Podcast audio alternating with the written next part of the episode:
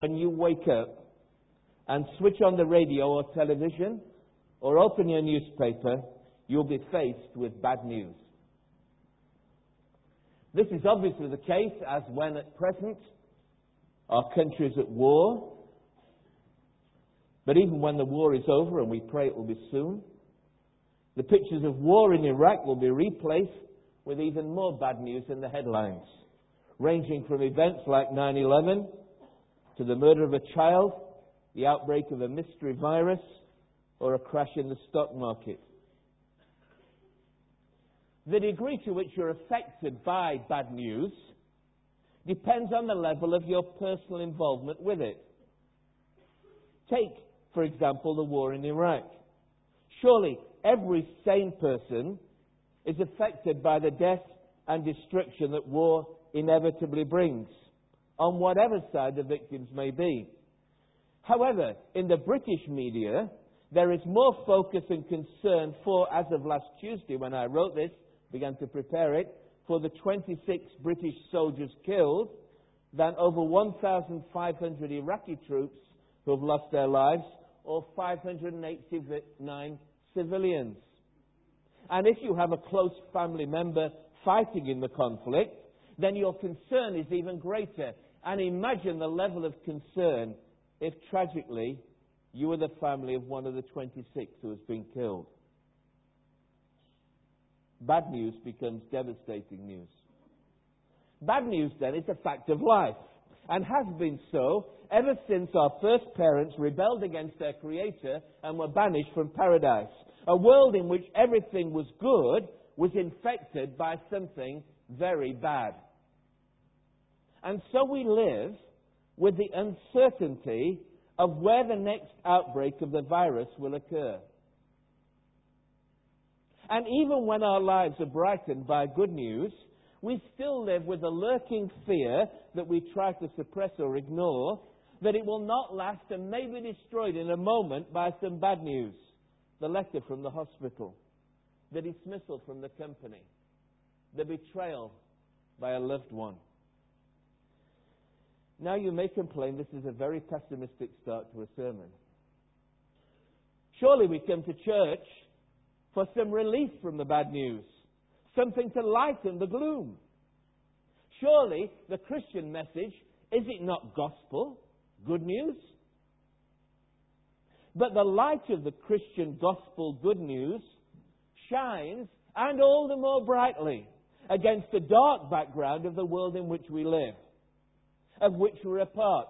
And when you become a Christian, when you repent of your sin, when you turn towards God, when you put your faith in Jesus Christ, you are not removed from the world of bad news. You will be when you die or when Christ returns, but not until then.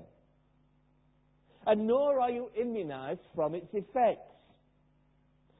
So, if this is the case, what difference will it make? For example, if the letter with bad news from the hospital drops on the doormat of Mr. Smith the Christian rather than his next door neighbour, Mr. Brown, who is not a Christian. The difference will be seen, should be seen, in how Mr. Smith the Christian responds to the bad news. Mr. Smith the Christian has someone to whom he can turn. He knows God. God knows him. And so he can pray with confidence and assurance, whatever the bad news may be.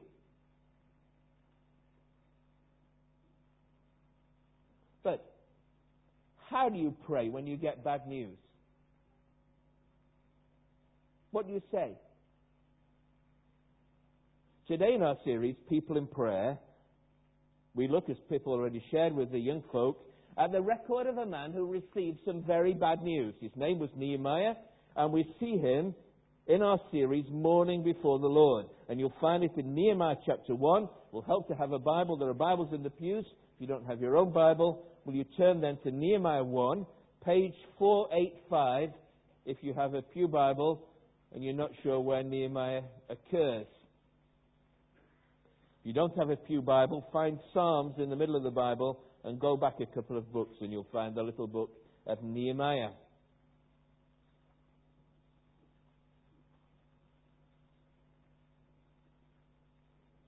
Nehemiah chapter 1. Listen carefully because you may be the recipient of bad news and you may, like I may, need to know how to pray when that happens. The words of Nehemiah, son of Hakaliah, in the month of Kislev, in the 20th year, while I was in the citadel of Susa, that's the 20th year of King Artaxerxes of Persia, Hanani, one of my brothers, came from Judah with some other men, and I questioned them about the Jewish remnant that survived the exile and also about Jerusalem. They said to me, Those who survived the exile and are back in the province are in great trouble and disgrace. The wall of Jerusalem is broken down, and its gates have been burned with fire.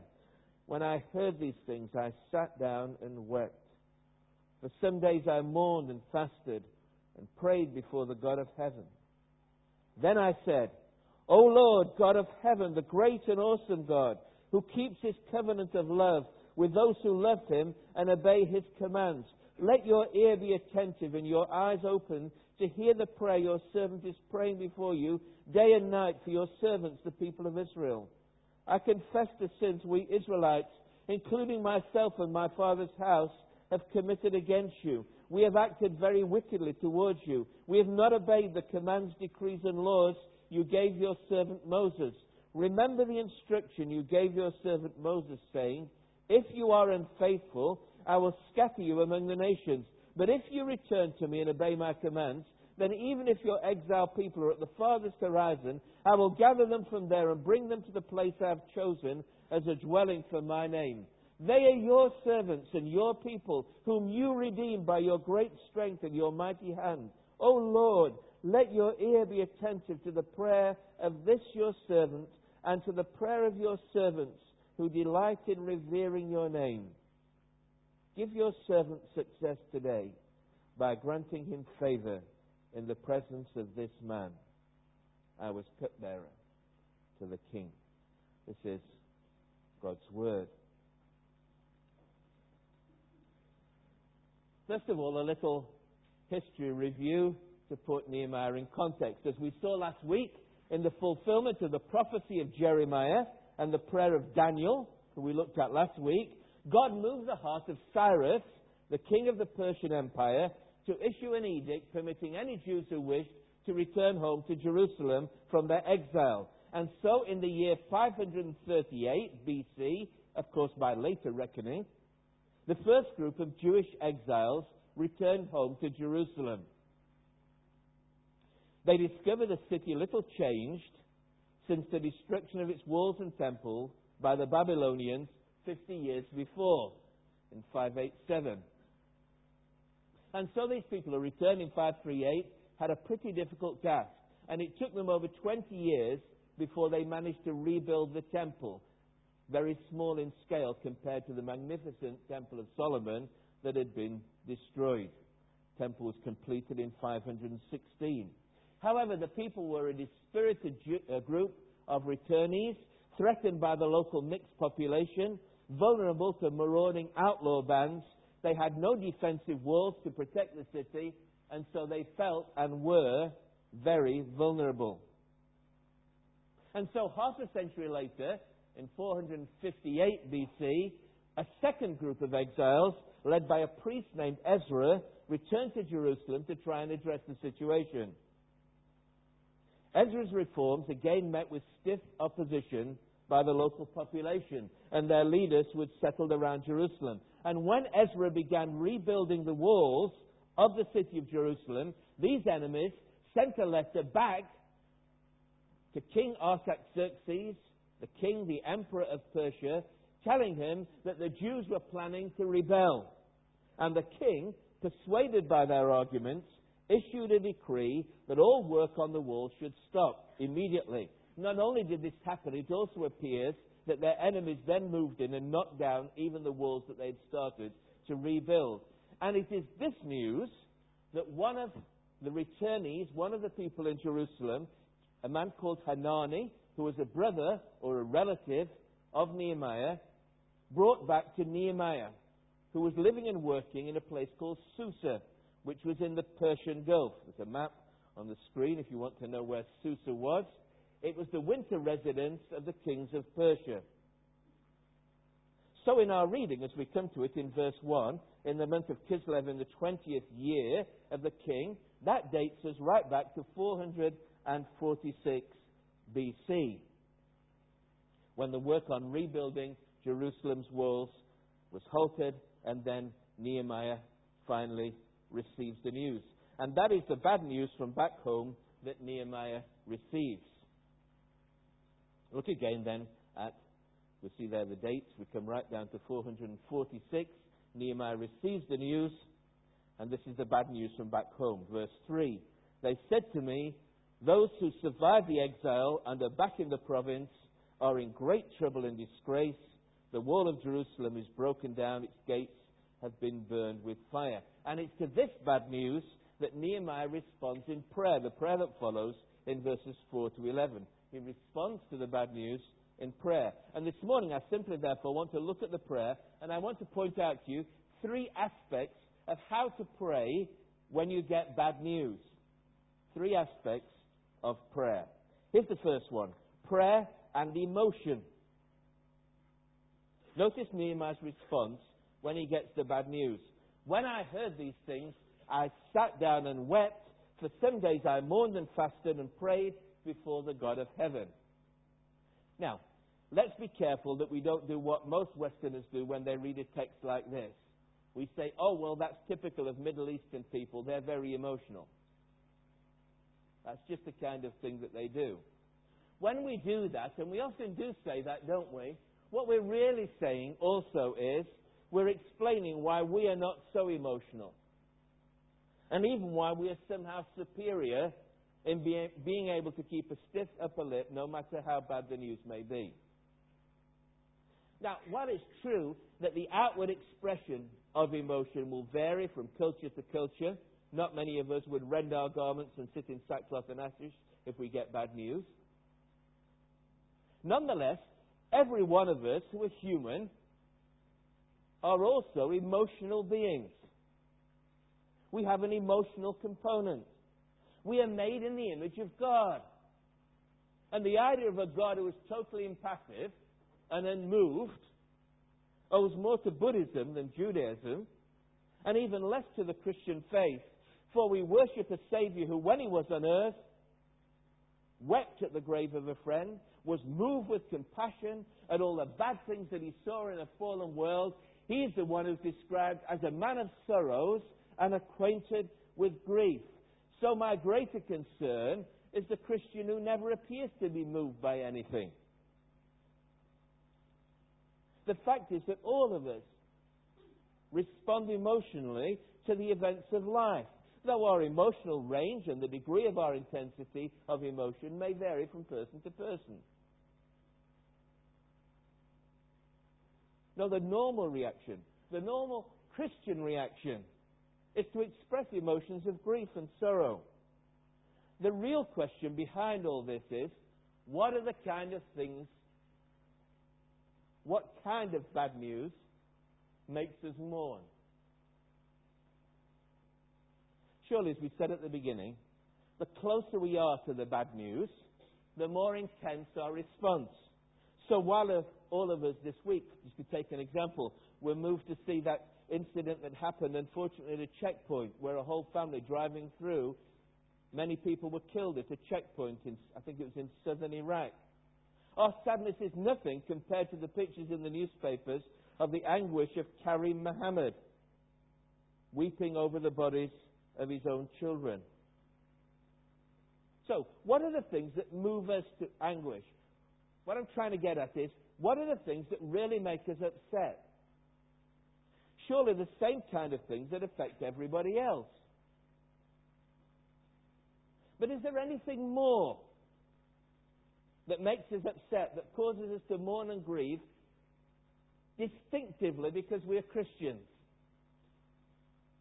Didn't Nehemiah, when he got this news, did he mourn simply because it was bad news about his own people, the Jews? In the same way that we would be upset if it was bad news about British people, or if you're American, if it's bad news about American people. There is an added dimension which we must see. Nehemiah mourns not just over his fellow Jews, but over them and over the people of Israel because they bear the name of the one true God. Not only are they in disgrace and distress, but his great anguish and concern is that the name of God is brought into disgrace and that his name is dishonored. That are the, those are the reasons for Nehemiah's anguish. The disaster that has befallen the people of God, but the disgrace that has been brought on the name of the Lord. Nehemiah mourns not simply because he belongs to the Jewish nation, but because he belongs to the people of God. And God's name has been dragged through the mire, has been brought into disgrace, and is still in disgrace because the temple and city that bears his name lies in ruins. This is the added dimension that should cause us to mourn if we belong by God's grace to His people. For Christians, it is that concern for the community which transcends all national barriers. Our concern should be for the people of God throughout the world who bear the name of Jesus Christ. Our concern should be for the church of Jesus Christ and his name, a name which we can, by our obedience to him, bring honor, but by our disobedience we can bring disgrace to the name of Christ.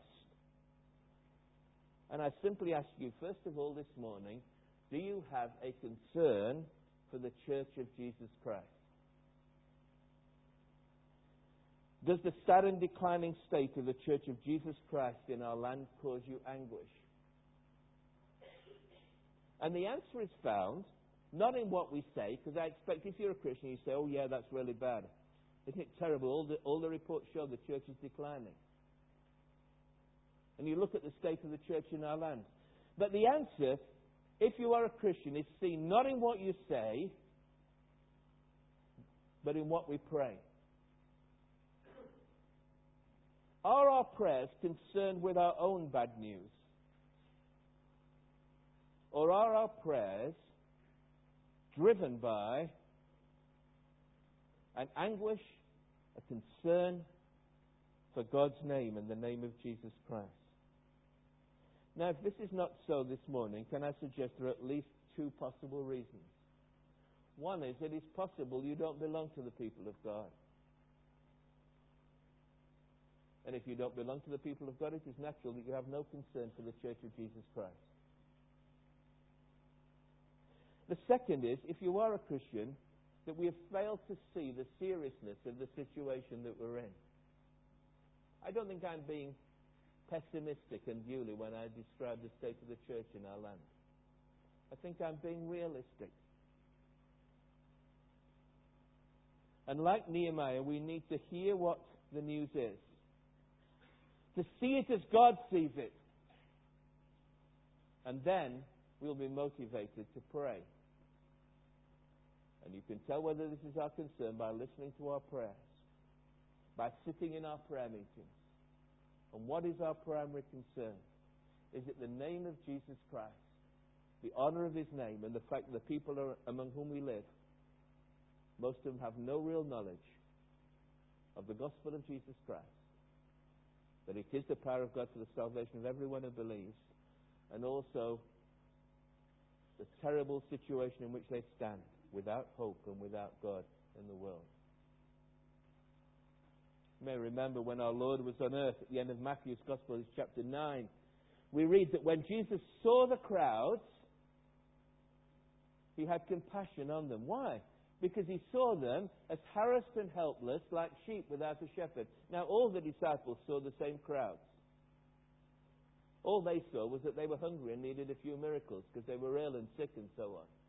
But Jesus saw that they were harassed and helpless, like sheep without a shepherd, and then he was moved with compassion. And significantly, what did he say? He said, Pray, therefore, the Lord of the harvest to send out laborers into his harvest field.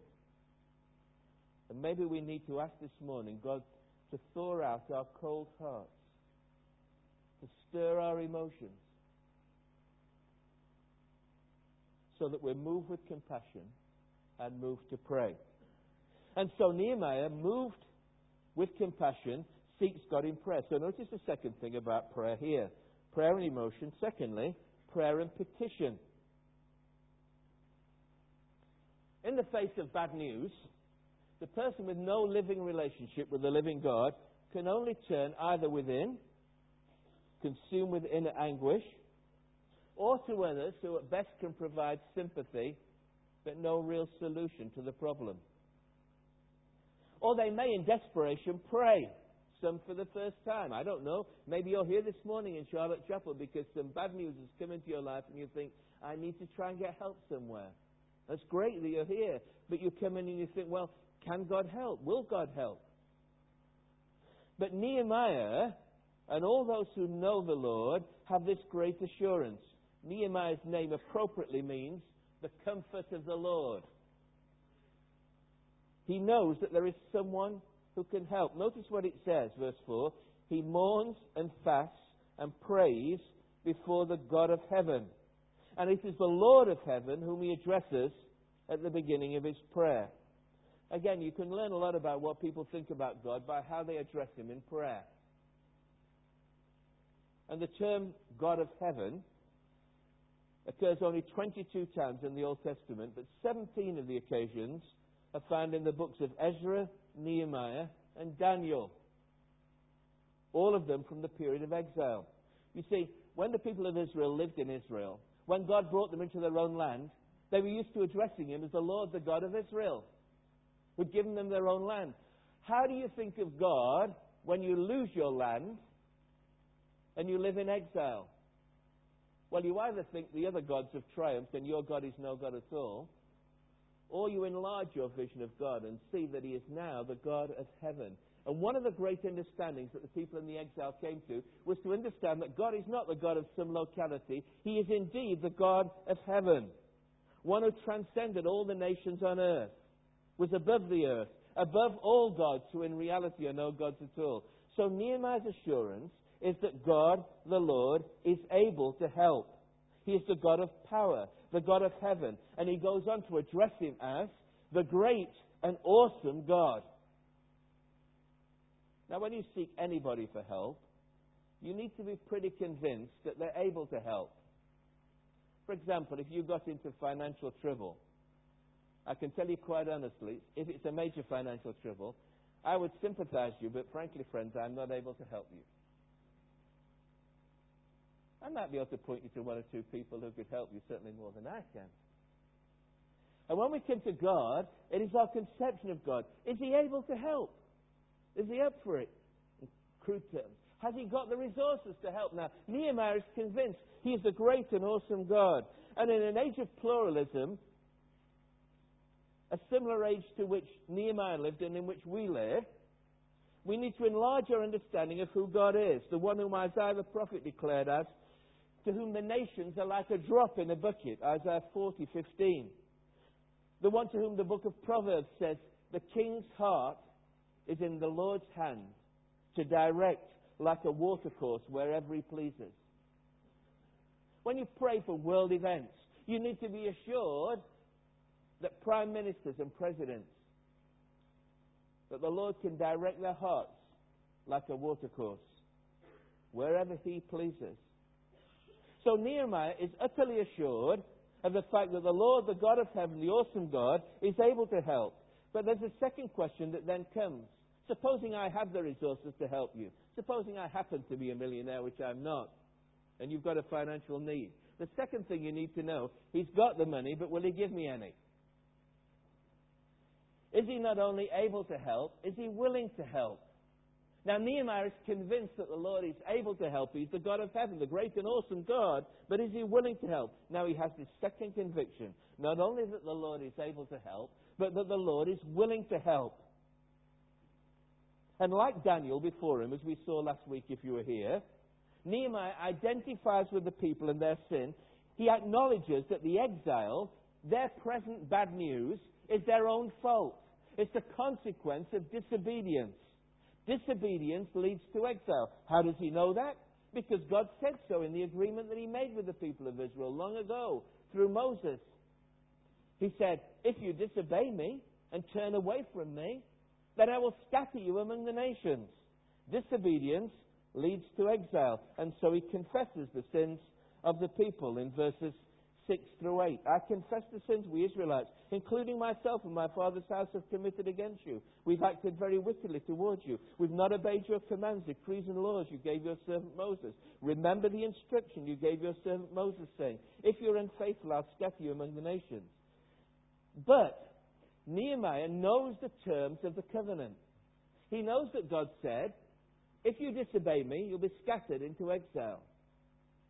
But he also knows that the Lord also said that if you return to me and repent, I will bring you back again from the nations back home.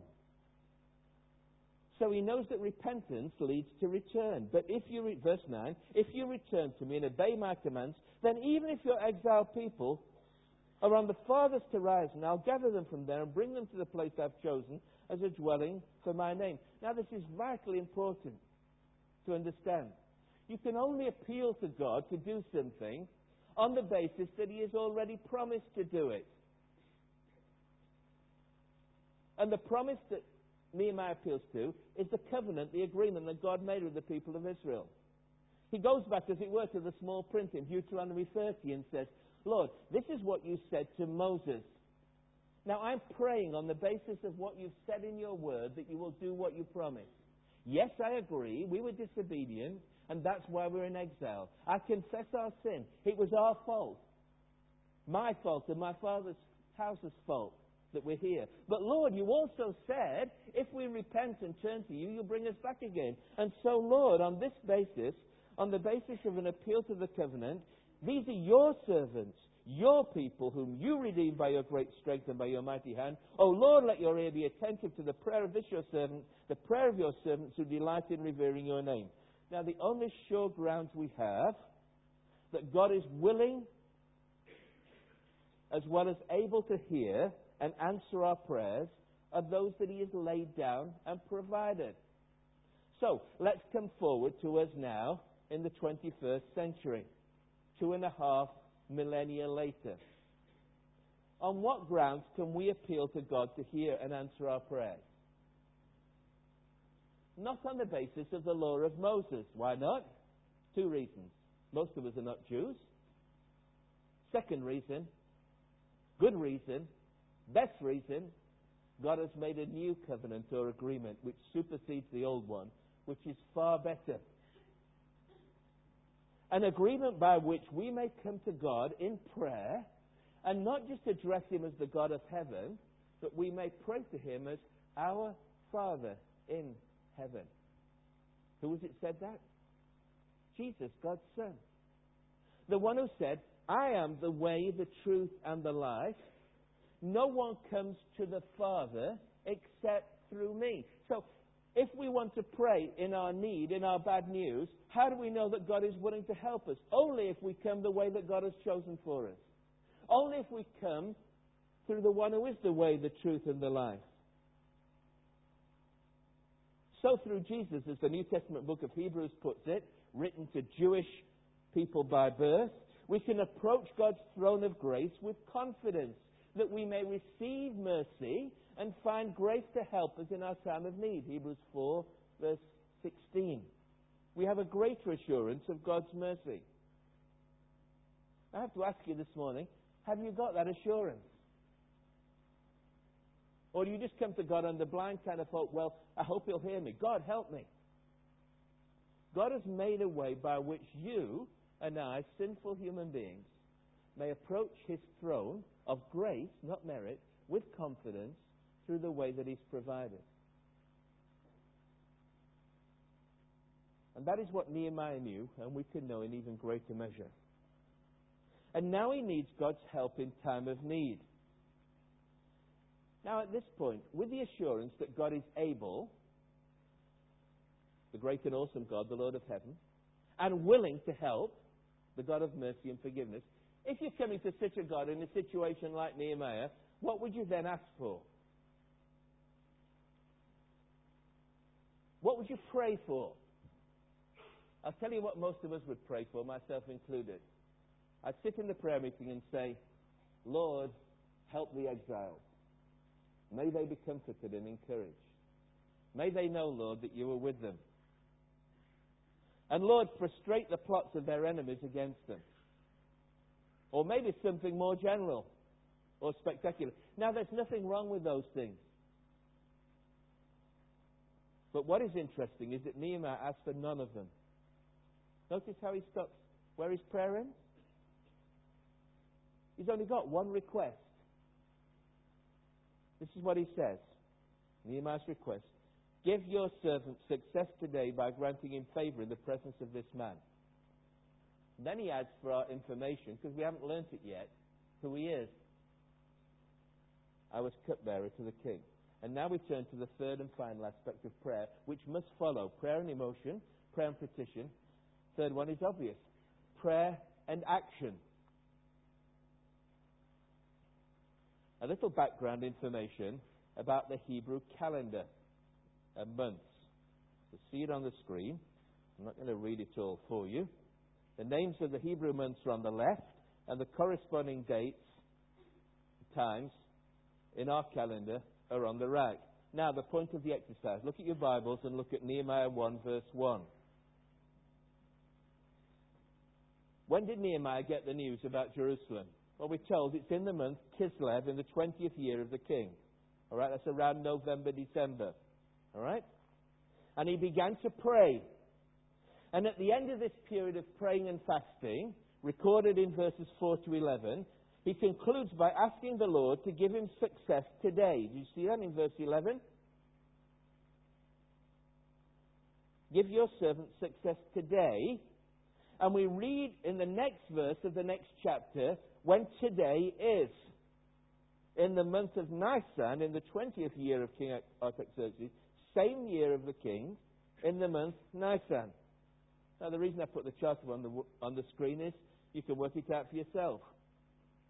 It was four months after he received the news that Nehemiah finally knew what to pray for and what to do. Now, this is remarkable on several counts. First of all, it is remarkable given what we know of Nehemiah. His position as cupbearer to the king was no mere sort of steward's duty. It was a very responsible role. There's a contemporary account of at least one cupbearer from this time who was also prime minister. At the very best, he was what you might call a top security agent. And as such, and it's revealed later in the book, and Pip shared again with the children, he was a man of great organizational skills. He could bring a whole group of people together. He was, in short, your typical organizational action man able and willing to take decisions at the highest level. Yet, he spends four months agonizing in prayer over what to do, or more importantly, what the Lord wants him to do. And in the end, he finally comes to the conclusion that the key to the situation lies with him personally, and he must risk his career and his life on the outcome. And the point is this serious prayer must always precede action. Some years ago, Brian Gilbert, the evangelist, who was a member in the last church where we served, wrote a book entitled The Activist Guide to Prayer. He kindly gave me a free copy and inscribed on the flyleaf, From one activist to another, because he knew me well. And we activists find prayer a challenge to our activism. And so, if we're not careful, we pray too little and we decide too quickly. Let me say it again. If we are not careful, we pray too little and we decide too quickly. Praying in generalities and finally asking God to bless what we have decided we would like to do. What seems sensible to us. But we would do far better to devote ourselves to prayer and to seek the Lord's mind and will when faced with bad news and difficult situations. So that we might know specifically what to pray for. Now, I'm not saying that oh, always that is the outcome.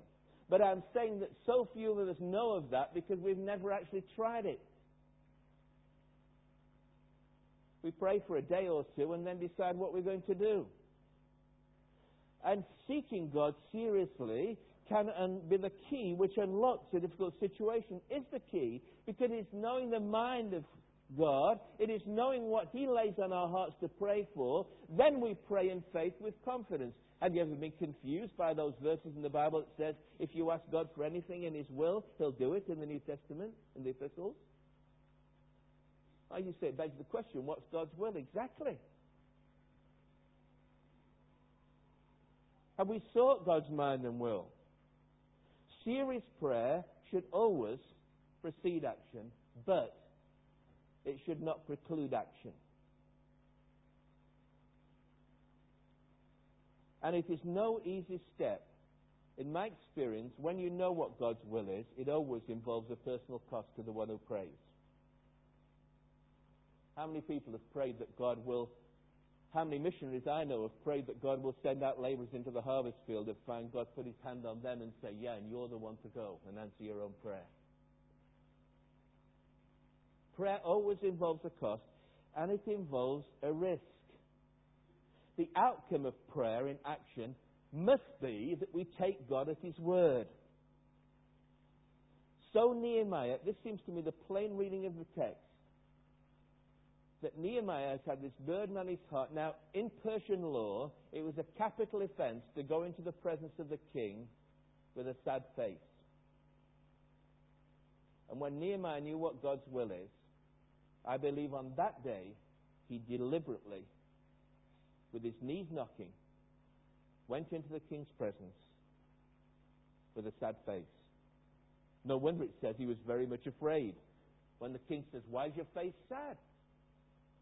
You're not ill? It's sadness of heart. What's causing you concern? And Nehemiah shares. What will the king say? Don't forget, this is the same king whose recent edict, you know the laws of the Medes and Persians that cannot be changed? This is the same king who's just sent recently an edict to Jerusalem saying, you have to stop building those walls. Now Nehemiah says, the walls are broken down. Send me to the city of Judah where my fathers buried so I can rebuild it. A lot's been made of verse 4, what's called Nehemiah's arrow prayer. You know, he shot off this prayer to God. But the real key lies in the fact that he spent weeks, months in prayer before, seeking God's will and God's strategy. And large faith produces large actions. Nehemiah embarks on a new career which will further God's purposes for his people. What began, notice the principle here, we're nearly finished. What began with bad news eventually ends with good news, part of God's plan of history that ultimately leads to the best news, the good news of the gospel of Jesus Christ. But notice the key. It all hinged on how a man responded to the bad news with sustained and serious prayer. Bad news, good news. Prayer is the key. I conclude with the words with which I began. Here's a sobering thought. Every day when you wake up and switch on the radio or television and open the newspaper, you'll be faced with bad news. Nothing will change that until Christ returns. But how we respond to the good, the bad news, will determine the part, if any, that we play in sharing the good news and so speeding the day of the Lord's return. 2 Peter 3:11 puts it like that. As we devote ourselves to prayer in the face of bad news so that the good news of Jesus Christ and the honor of his name might be extended among our friends, our colleagues, in our church, in our city, in our land, who knows where, until ultimately God's plans are fulfilled. His kingdom does come. His will is done on earth as it is in heaven. And then, and only then, will it all be good news forever and ever, world without end. Amen. Let's pray.